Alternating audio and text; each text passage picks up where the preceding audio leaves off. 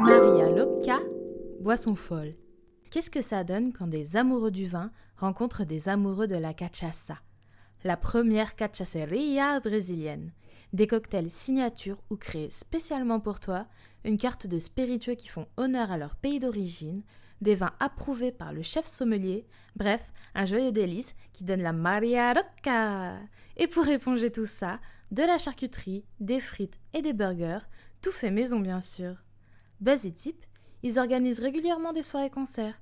N'hésite pas à réserver en avance la meilleure table.